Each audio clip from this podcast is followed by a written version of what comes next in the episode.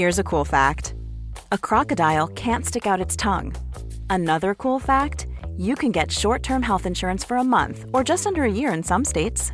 United Healthcare short term insurance plans are designed for people who are between jobs, coming off their parents' plan, or turning a side hustle into a full time gig. Underwritten by Golden Rule Insurance Company, they offer flexible, budget friendly coverage with access to a nationwide network of doctors and hospitals. Get more cool facts about United Healthcare short term plans at uh1.com. Hold up. What was that? Boring. No flavor. That was as bad as those leftovers you ate all week. Kiki Palmer here, and it's time to say hello to something fresh and guilt-free. Hello Fresh. Jazz up dinner with pecan-crusted chicken or garlic butter shrimp scampi. Now that's music to my mouth. Hello Fresh. Let's get this dinner party started. Discover all the delicious possibilities at hellofresh.com. Many of us have those stubborn pounds that seem impossible to lose, no matter how good we eat or how hard we work out. My solution is PlushCare.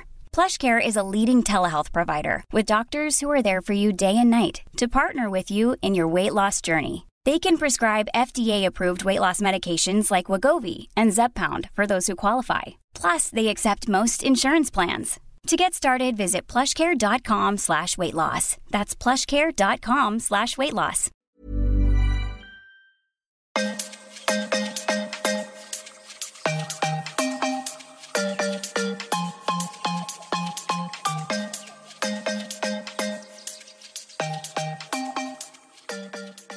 Hej och välkomna till ett nytt avsnitt av den här podden. En ny dag, nya möjligheter. Visst är det fantastiskt? Det är väl så man ska börja varje dag och tänka att den här dagen kommer med nya möjligheter och det är fantastiskt. Nu vet jag inte riktigt om jag tänker så jämt men jag försöker faktiskt. Och jag har tänkt väldigt mycket i alla fall på den sista tiden att det är vi själva som skapar våra egna liv. Men jag, mer om det. Jag ska börja med att säga god morgon, god middag, god kväll och eh, hur mår jag nu? Hur mår Jeanette idag? Jag mår faktiskt okej. Okay. Så alltid något, något negativt, alltid något positivt. Det går ju inte att komma ifrån att eh, jag är ju sjukskriven fortfarande. Och det finns ju en anledning till att jag är det. Och mitt liv är ju som det är och mitt mående är verkligen som det är. Det går väldigt mycket upp och ner och jag skulle nästan säga att mitt mående handlar om timme för timme. Eh, förut var det minut för minut, typ. Men jag vill nog komma till dag till dag. Om jag gör det, då har jag uppnått ett mål som kommer göra mig mycket gladare och lyckligare och positivare. Nej, men jag försöker hålla skenet uppe, försöker kanske hålla lite för mycket fasaden då, men skulle jag hela tiden prata om mitt riktiga mående, då skulle jag vara en väldigt negativ och deppig person och det vill jag inte. Och jag tror någonstans att om jag går in i den rollen också, att liksom känna efter hur jag mår, då blir det en sanning. Det är som att jag bekräftar mitt dåliga mående. Och det försöker jag att inte göra, utan jag vill liksom skapa nya spår i hjärnan. Att jag visst mår bra, typ så. Eller kanske inte så att jag, ja, jag visst jag mår bra, men jag vill i alla fall göra det bästa möjliga av de förutsättningarna jag har. Ni fattar va? Att eftersom jag kan inte ta bort att jag har min kroniska sjukdom diabetes typ 1. Den är ju där.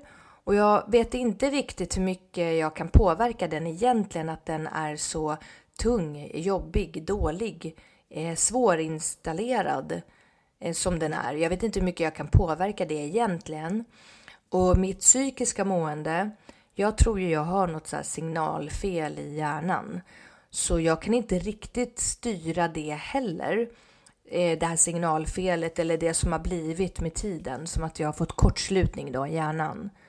Men jag tänker att om jag i alla fall gör det absolut bästa av situationen och gör det så bra som möjligt utifrån mina förutsättningar. Alltså så bra som möjligt utifrån att jag har en dålig diabetes och så bra som möjligt utifrån att jag har en skitångest.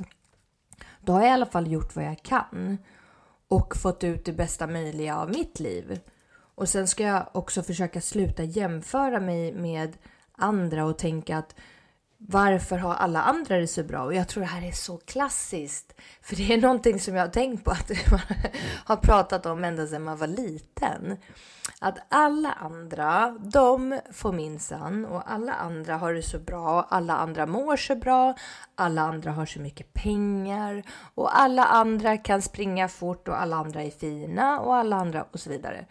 Det känns som att det är någon så här inbyggd avundsjuka man har från start. Eller jag vet inte, kanske bara är jag. Men jag tänker att det här är någonting som fortsätter, för mig i alla fall. Att jag tänker att alla andra har det så himla bra.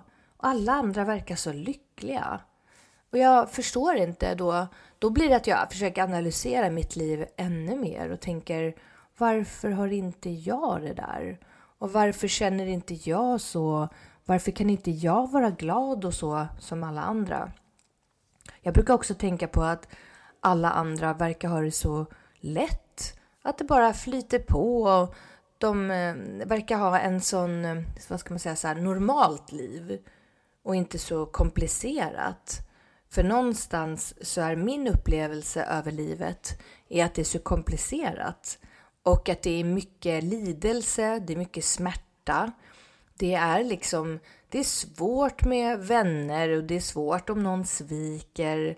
Det är svårt med relationer eller förhållande, kärleksrelationer, jättesvårt.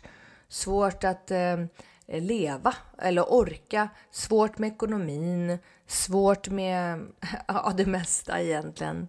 Så här, ja, det är mycket som är svårt och jobbigt och tungt och så. Men det är klart att mycket handlar ju om hur jag själv ser på det. Om jag ser, väljer att se saker på ett eh, negativt sätt, att det är tungt, så blir det ju tyngre. Och då försöker jag i alla fall tänka så då att även om det är mycket lidelse i livet och det är mycket orättvisor, så kan man säga. Man kan tycka att vissa bara glider fram genom livet på ett bananskal medan andra har det tufft och sådana motgångar. Och då kan man ju också se det så här, ja men vänta nu Jeanette, snälla rara. Titta liksom på dem i Afrika. Det är, det är ju ett uttryck man har hört sedan man var liten. Ja men tänk på barnen i Afrika. Och gör man det, då kan man ju garva åt hur man har det egentligen att, och att man klagar över det. Alltså inte garva åt hur man har utan eh, över att man klagar och är negativ över sin livssituation. För det kunde vara så mycket värre.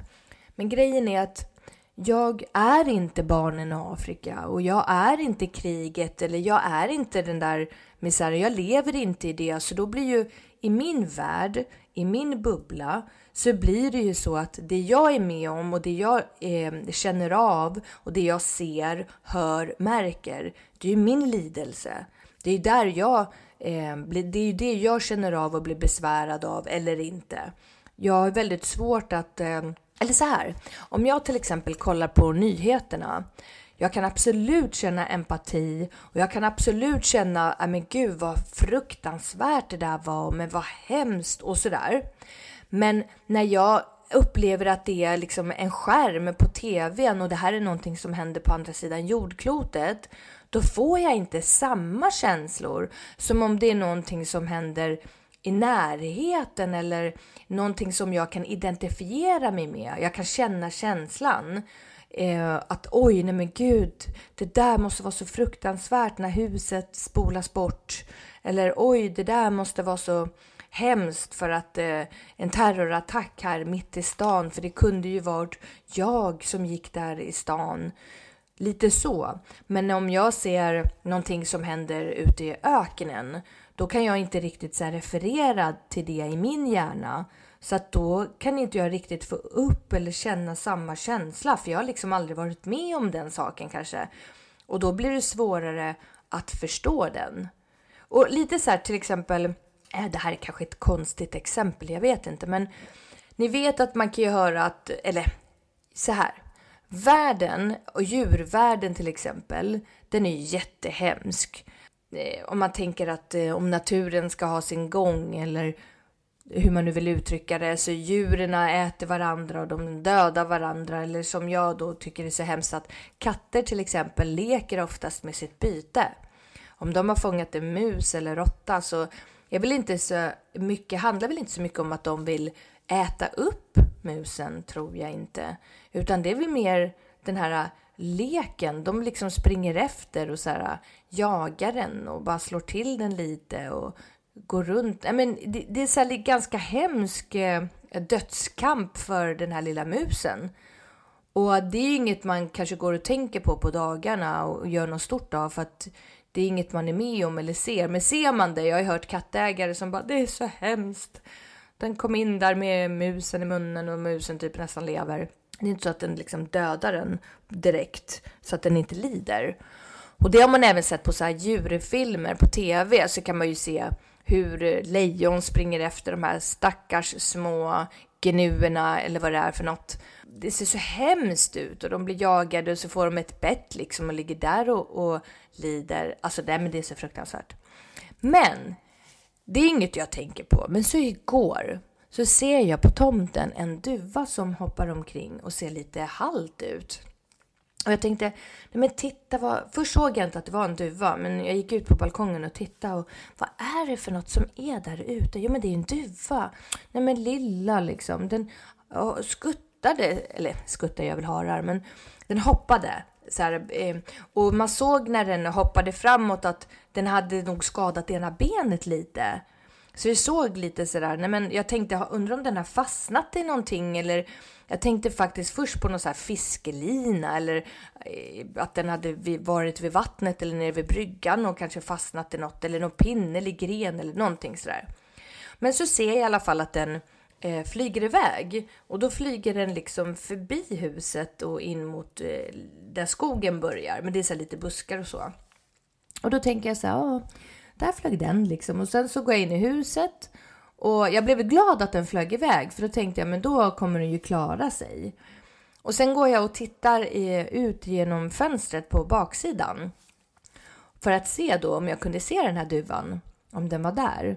Men då ser jag hur en katt, en stor grå katt, sitter framför den här duvan och liksom bunk, bunk slår på den med tassen. Jag tänker, nej men gud, duvan! Och katten, nej den får inte börja sådär mot duvan, nej men herregud, den är ju skadad. Så jag springer ut på baksidan och tänker bara nej, nej, nej, den får inte göra illa duvan. Nej men det var så fruktansvärt. Men jag ser ju att den slår på duvan och, och håller på liksom som attackerar den och sådär.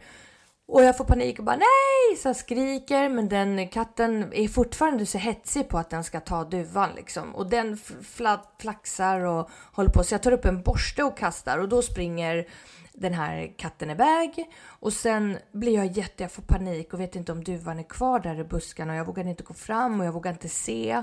Och jag vill inte se för då kommer det fastna på min näthinna att duvan ligger där helt blodig och kladdig ett typ tänker jag. Så, men jag tar några stenar och börjar kasta ditåt men det, det är helt knäpptyst. Alltså det, det, allt står stilla där. Och katten har ju sprungit iväg och jag kastar en sten till mot buskarna men det händer ingenting. Alltså så här, för jag tänker att om duvan ligger där och det kommer en sten då börjar den flaxa lite. Att den blir rädd.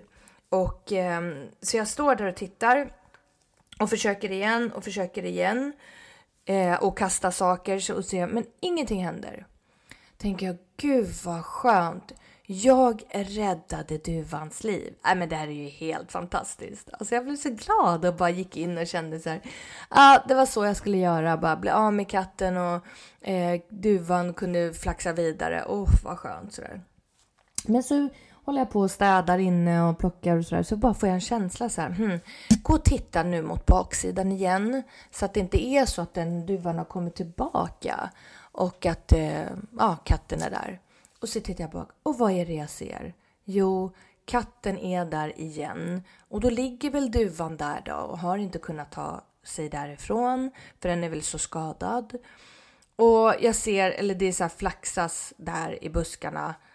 Och eh, ja, jag öppnar upp fönstret och skriker och knackar och katten springer iväg. Och jag får panik, går ut på baksidan igen. Då ringer jag först djurambulansen och eh, tänker att jag ska berätta för dem vad som har hänt och att det kan ligga en duva här uppe i buskarna. För katterna var ju borta, men det rörde sig verkligen ingenting där och jag vågade inte gå fram och man måste liksom gå på en mur och in i så här äh, lite snår och sly. Det, ja, jag ville inte det. Och äh, jag blev rädd för ormar och rädd för att det ska vara något annat och att inte att katten attackerar mig, men det bara känns inte bra. Så jag gjorde inte det. Men djurambulansen, de svarade inte och på deras svarare så pratar de om att viltvårdarna, om det finns fåglar som har ramlat ur boet och lite sånt där, eller skadade fåglar. Så då försökte jag ringa dem och då kom jag fram till en telefonsvarare som säger att jag kan fota och sen skicka in då en bild så att de kan se och sen att de jobbar ju ideellt och antagligen hör av sig efter mån av tid om det här var ju akut kände jag. Och sen ringde jag min son, min äldsta son Elton och bara Åh, vad ska jag göra? Kan inte du komma hit? Och han bor ju en bit härifrån liksom. Eh, jag har dessutom ingen bil, så hur ska han ta sig hit och vad ska han göra? För om det är så att duvan inte var död så var den nog väldigt, väldigt skadad där i buskarna. Så det går nog inte att rädda den. Men jag har bara vetskapen av att katten skulle komma igen och så här tugga på duvan och ta det lugnt. Alltså det här skräcken och dö. Nej, men så tänker jag i alla fall och sen så ringde jag min man och bara åh kan inte du komma hem från jobbet? Vad ska jag göra? Jag får panik och jag får inte tag på djurambulans och sådär. Och han bara, eh, djurambulansen? De kommer väl inte för en fågel, en duva som ligger i skogen? Han bara, men snälla älskling. Det här är naturens gång. Förmodligen har duvan i sin tur ätit eh, maskar. Jag bara, men maskar det är ju en insekt liksom. Han bara, jo men det är så här det är. Och sen så kommer, det är kretsloppet liksom. Sen kommer katten och tar duvan. Och sen är det något annat som tar katten, kanske räven. Jag bara, då vet inte du hur stor den här katten är. Och räven som vi har på våran baksida, den är ja, i och för sig lika stor. Men jag tror inte att räven tar katten. Ja, men då är det något annat som tar katten. Och jag tänkte, ja, jo, får jag se den där katten så kommer jag köra över den med bilen. Alltså, så det är sant. Eller alltså nej, nej men förlåt. Ni får inte ta det här bokstavligen. Jag kommer självklart inte köra över katten. Det var bara någonting som jag tänkte igår när jag såg att katten gjorde sådär mot duvan, när jag blev lite arg. Men ja, det finns väl någon annan kanske som råkar köra över katten. Och då kanske inte jag skulle tänka så här, vad hemskt. Eller jo, det skulle jag nog, för det är också hemskt. Ja, jag vet inte. Men det jag försöker komma fram till är att duvan finns inte kvar, så förmodligen är det så att katten tog duvan sen.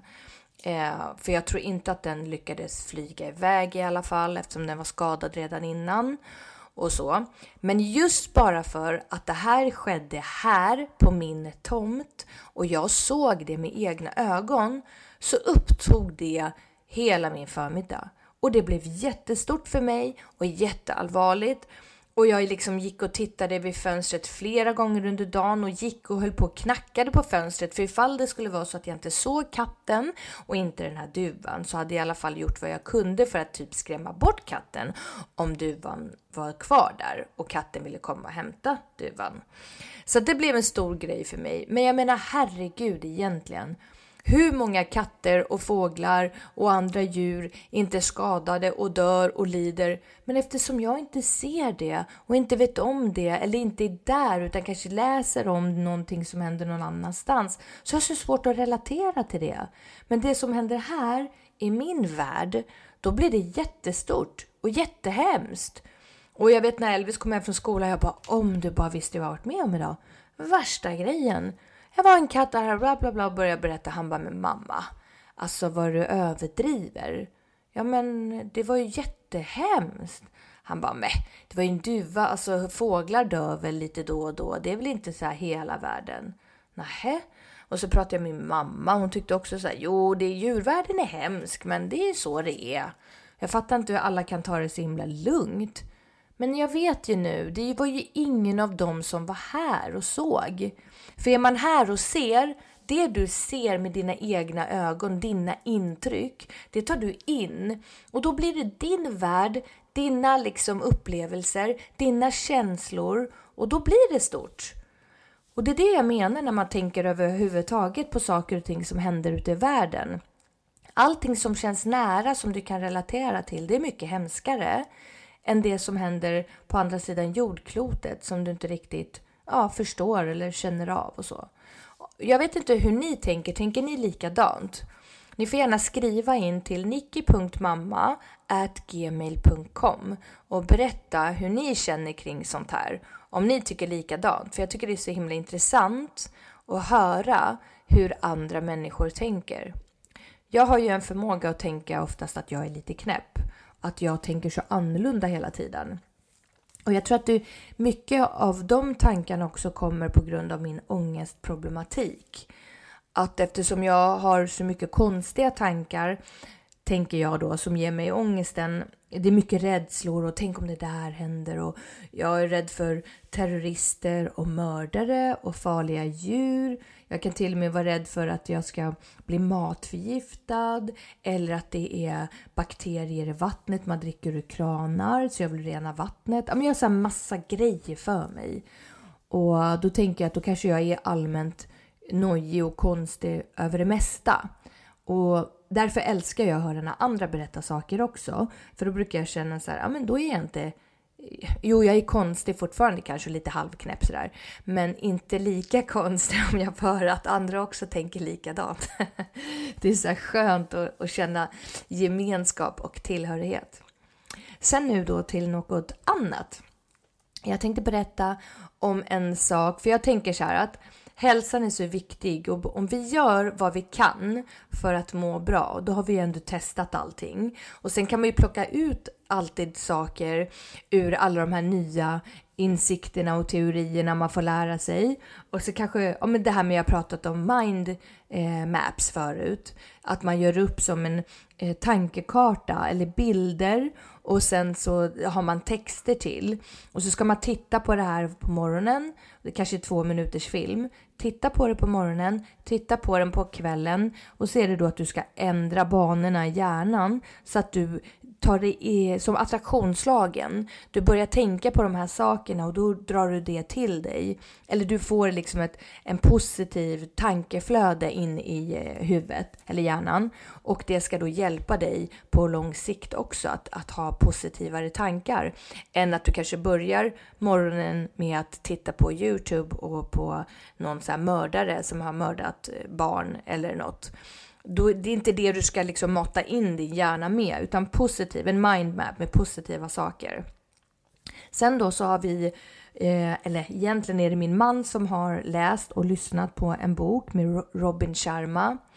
Och jag tror den heter 5 AM Club eller något sånt. Det handlar i alla fall om att eh, man ska gå upp eh, fem på morgonen och så ska man äga sin dag. Och jag kan läsa lite vad, som, vad jag hittade på nätet som står om den. Då står det så här. Winning starts at the beginning.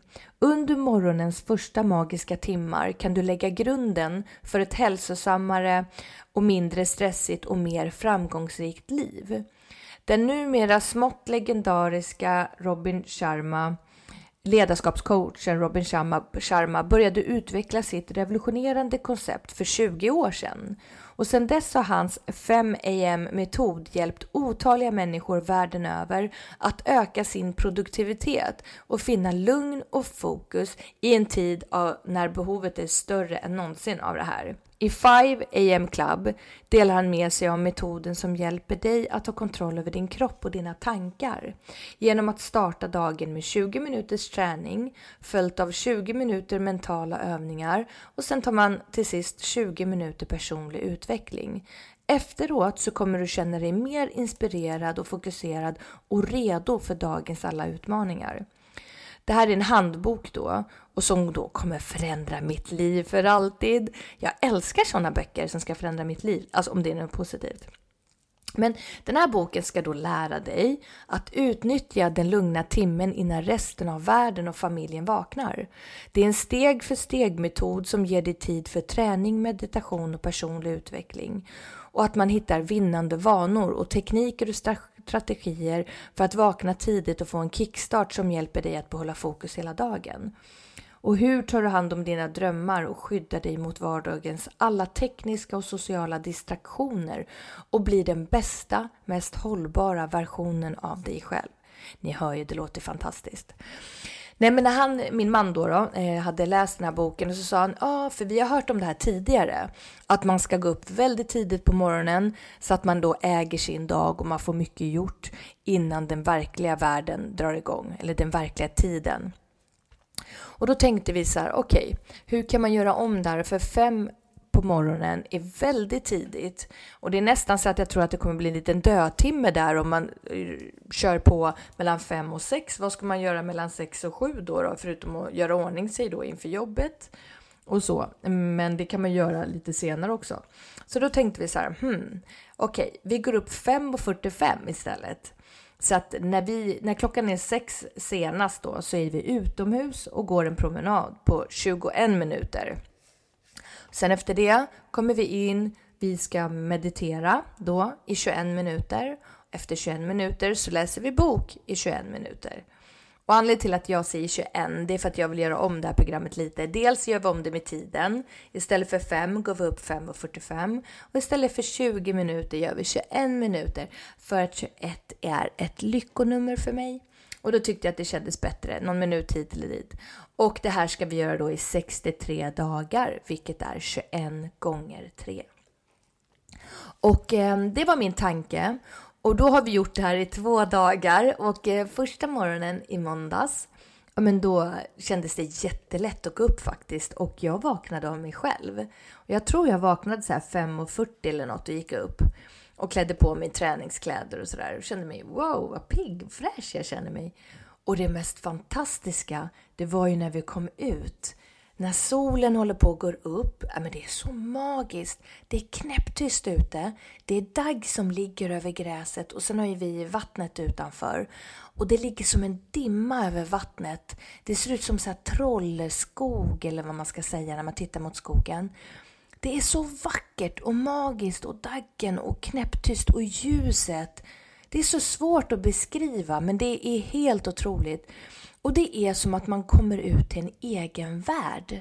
Som att det här är någonting som pågår medan resten av världen ligger och sover eller i alla fall är inne i sina hus, för det är inga andra ute. Och de enda som är ute, det är djuren. Vi har sett rådjur, ekorrar, eh, vildsvin, men det var först igår kväll då, och de vill jag inte möta så där tidigt på morgonen heller. Och det enda man hör, det är fågelkvitter, man hör liksom vågorna tänkte jag säga, men du hör liksom kanske en fågel landa ner i vattnet och äh, det är så vackert! Det går inte att beskriva. Och sen är luften, det är något speciellt med luften, den här morgonluften. Den är frisk och klar och den, det känns som att den är proppfylld med energi. Så när man kommer ut och får in den här äh, friska, nästan lite, inte kalla luften, för det är fortfarande sommar ute och det har ju varit varmt de sista dagarna. Men det är någon friskt över det. Och det är jättefräscht. Och jag vet att jag gick där och tänkte, men gud vad duktiga vi är. Vi är ute så här tidigt, innan alla andra. Och det är bara vi och djuren. Äh, det var eh, så magiskt. Och så gick vi, vi gick lite mer faktiskt första dagen. Jag tror att det var 25 minuter kanske eller något sånt. Kommer in, kände att blodsockret gick lite väl mycket ner så jag höll på att få fall. Men det gick bra ändå. Så jag tog lite juice där och, och sen satte vi oss och mediterade. Tyst meditationsmusik samtidigt som solen lyser in genom fönstret och solen håller på att gå upp fortfarande. Det så mysig känsla i kroppen infinner sig. All stress och all oro, allt, det finns inget. Bara lugn och ro och där sitter jag och min man. Helt magiskt. Sen hade det gått då 21 minuter med det här meditationen. Då tog jag fram en bok. Eh, jag vet inte vilken jag läste då, om det var högsta principen. Ja, något sånt. Och då står det massa kloka saker i boken om livet och hur man ska tänka och eh, förlåtelse är så viktigt och, och så vidare och så vidare. Så jag gick upp sen på övervåningen efter det och tyckte, nej men gud, jag har hela dagen framför mig. Klockan är sju på morgonen. Började storstäda, eller inte storstäda, men jag städade och dammsög och sådär. Jättefint. Så när klockan var åtta och då sa Christer och Elvis, Elvis skulle till skolan och Christer till jobbet. Satt jag där själv, klar. Jag hade liksom tränat, mediterat, städat, klätt på mig. Jag hade gjort allting. Och helt plötsligt, jag har hela dagen framför mig. Kan göra hur mycket som helst resten av dagen. Och det, jag har knappt upplevt det här innan, så det kändes jätte, jättebra. Jag tänkte där, vi har hittat vår grej faktiskt. Och då är det ju bara 62 dagar kvar som vi ska testa det här. Sen i morse då så vaknade jag inte alls lika pigg. Och jag vaknade inte av mig själv 5.45 utan jag vaknade någon minut i klockan 6. Så jag bara hoppade upp och oj Christer vi måste gå ut liksom. Och på med träningskläderna och det. Och var så trött. Men så kom vi ut. Samma känsla. Helt magiskt. Och knäpptyst och bara daggen, morgonljuset. Som att man kommer ut i en egen värld. Äh, det var så mysigt. Och då kände jag, kände mig trött, absolut. Och däremot när jag kom hem så hade jag mycket bättre blodsockervärde än igår. Det hade inte sjunkit så mycket utan det låg på 6 någonting tror jag när jag kom in. Och om det var 7 innan. Alltså verkligen perfekt. Och vi gick en lite kortare promenad idag tror jag. Men det vart väl ungefär 21 minuter faktiskt. Och sen så mediterade vi. Och då tog vi en sån här en eh, led ledd meditation som är affirmation när de pratar om I am. I am perfect eller I am good och I am strong. Och så här, för att du ska börja liksom som ett mantra på morgonen där du förklarar alla de här sakerna. Att jag är fin, jag är bra, jag duger som jag är, jag är och så vidare. Och eh, det här har jag gjort förut också. Lyssnat på sådana här meditationer. Och vi sa att vi lyssnar på I am varannan dag och sen vanlig meditation de andra dagarna då. Och sen efter det så istället för att jag läste bok idag så satt min man och läste bok högt för mig. Och då var det också så här kloka ord som man kan ha med sig sen resten av dagen. Och då handlade det om att tänk om att det värsta tänkbara som händer i ditt liv kommer vara det bästa tänkbara i ditt liv. Det är väldigt svårt ibland när vi är med om saker, eh, tragedier eller sorg, svek och så vidare. Det som kan kännas som det absolut värsta i livet kan faktiskt sen vara någonting du tittar tillbaka på och så tänker du sådär. Tänk för fem år sedan när det där hände. Då hade vi, om inte det hade hänt, det där värsta tänkbara, då hade jag aldrig varit i den situationen jag är idag fem år senare och det här är det bästa som kan vara i mitt liv. Och med värsta tänkbara, då menar jag inte liksom att man skulle mista ett barn eller en förälder eller något, för det förstår jag inte hur det skulle kunna påverka en positivt i framtiden någonsin ever. Men det är mina åsikter, men så känner jag. Men om det är andra saker, man kan ju till exempel som jag tänker då, och det lite det har jag gått igenom själv. Jag vet att när jag skilde mig från mina eh, barns pappa, de två första barnen jag har, när jag skilde mig från deras pappa så tänkte jag att det här var det absolut värsta tänkbara som kunde hända i mitt liv. Att jag skilde mig för att eh, jag hade en eh, barndomsdröm och det var att man var mamma, pappa och barn, kärnfamiljen. För jag hade svårt att se att eh, en ny pappa skulle komma in och älska mina barn lika mycket som jag älskar dem och så ska jag leva ihop med den här pappan och att han då kommer inte ta hand om barnen eller förstå dem eller sådär som jag gör. Eller att jag ska ta hand om någon annans barn. Fast det kunde jag acceptera lite mer och känna att jo, men det kommer jag kunna göra och ändå ha en, en enorm kärlek för dem. Men det där var en, en, en av mina värsta tänkbara scenarier i livet. Att skilja mig och spräcka min barndomsdröm. Och så hamnade jag där. Och jag vet att jag gick ner massor i vikt. Jag kunde inte äta. Jag blev ett vrak kan man säga.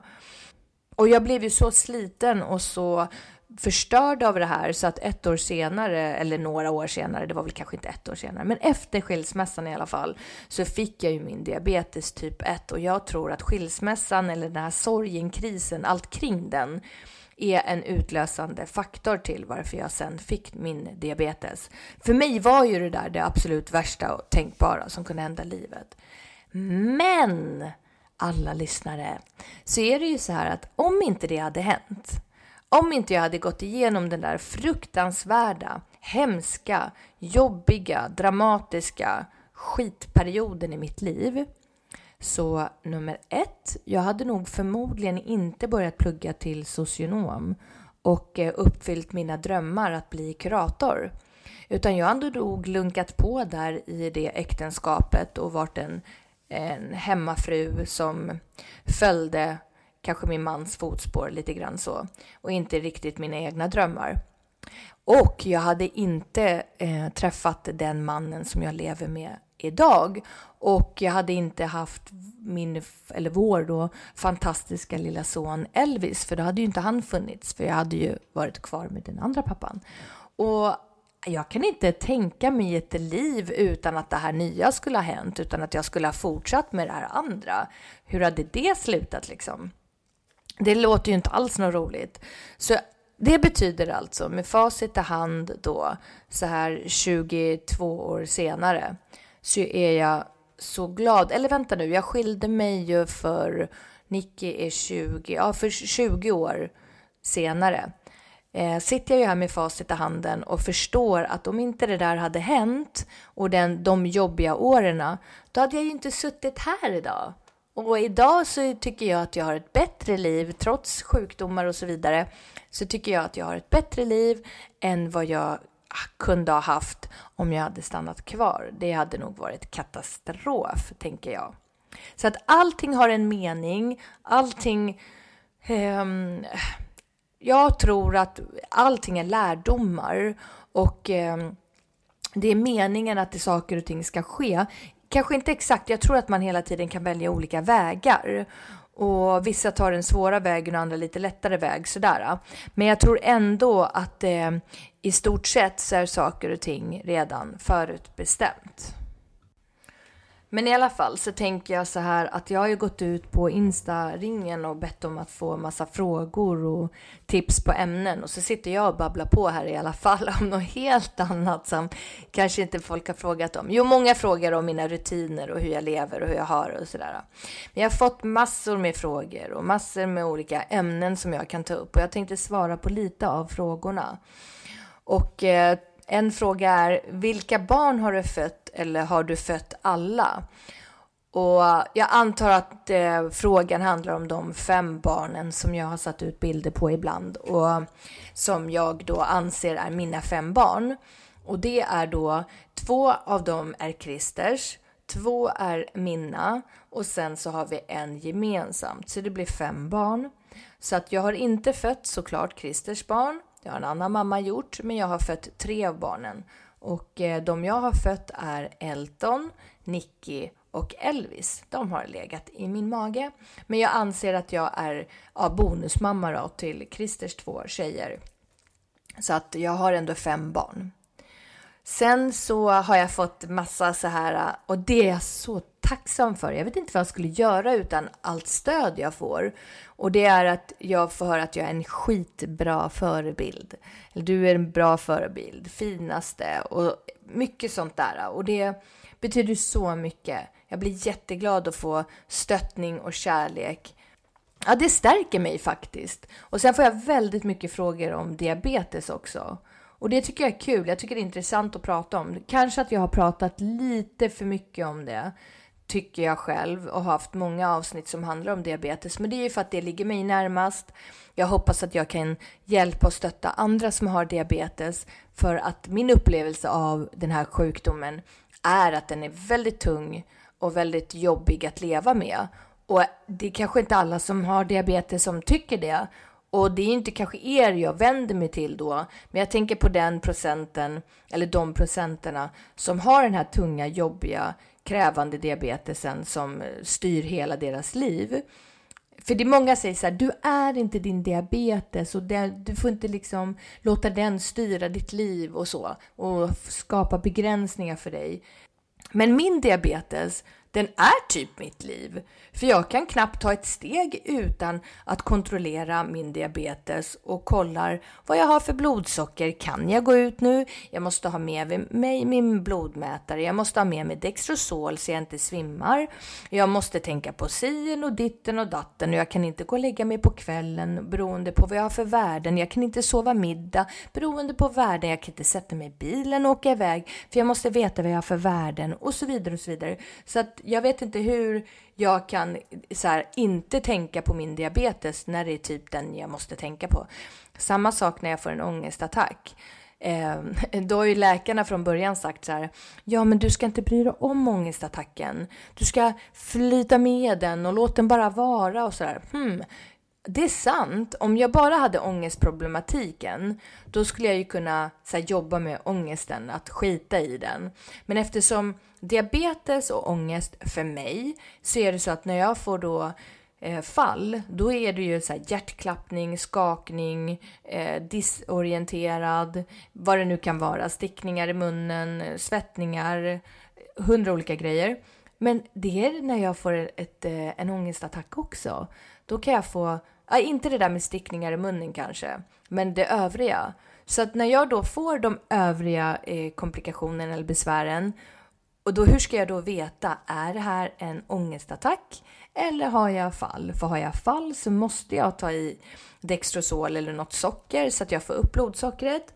Men har jag inte det, då, om det är ångest, då kan jag bara låta det vara.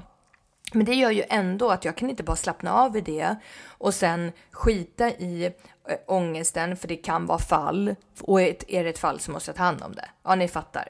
Så att jag tycker att det är jättekomplext och komplicerat och så vidare. Så därför blir det att jag pratar mycket om det. Men jag kan göra så här också.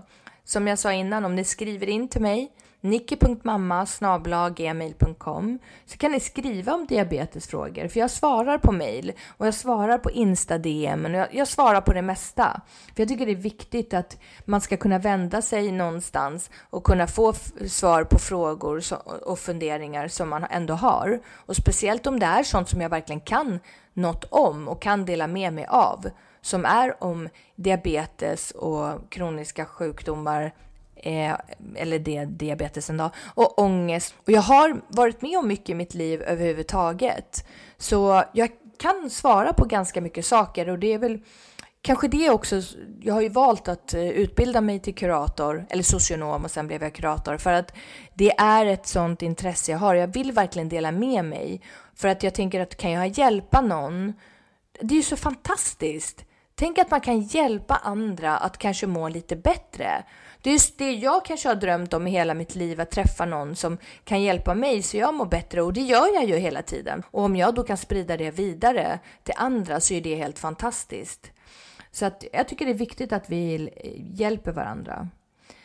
Eh, sen har jag också får jag många frågor om det här med mig och Nicky och podden. Och eh, ja, jag vet inte riktigt vad jag ska svara på det och jag tänker så här och det här kommer att låta lite så här kryptiskt men ni får fråga Nicky varför vi inte har en podd ihop just nu. Och ni får nog fråga henne också om tanken är att vi kommer ha det ens i framtiden. För jag vet inte.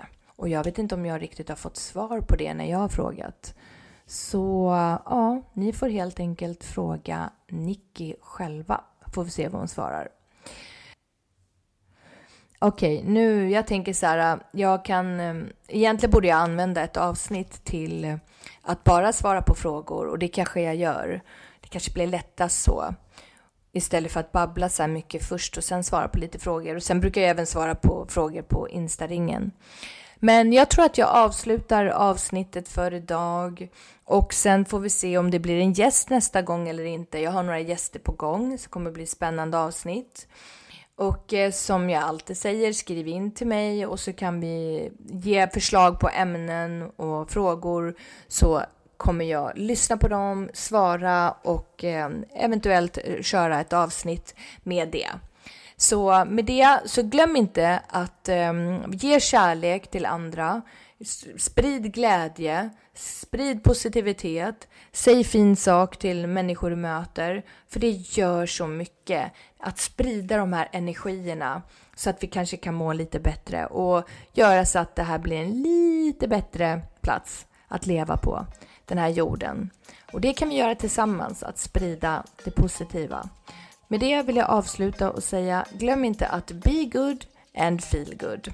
Ha det så bra, hejdå!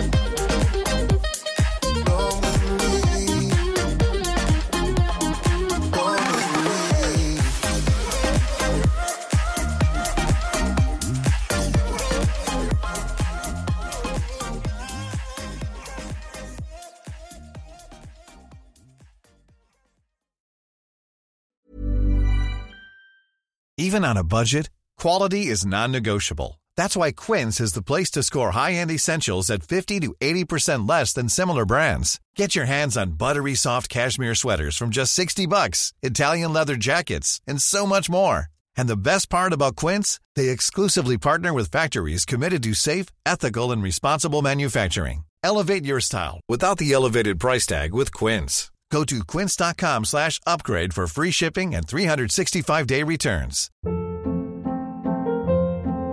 Hold up. What was that? Boring. No flavor. That was as bad as those leftovers you ate all week. Kiki Palmer here, and it's time to say hello to something fresh and guilt-free. Hello Fresh. Jazz up dinner with pecan-crusted chicken or garlic butter shrimp scampi. Now that's music to my mouth. Hello Fresh. Let's get this dinner party started. Discover all the delicious possibilities at hellofresh.com. Hi, I'm Daniel, founder of Pretty Litter. Cats and cat owners deserve better than any old fashioned litter. That's why I teamed up with scientists and veterinarians to create Pretty Litter. Its innovative crystal formula has superior odor control and weighs up to 80% less than clay litter. Pretty Litter even monitors health by changing colors to help detect early signs of potential illness. It's the world's smartest kitty litter. Go to prettylitter.com and use code ACAST for 20% off your first order and a free cat toy. Terms and conditions apply. See site for details.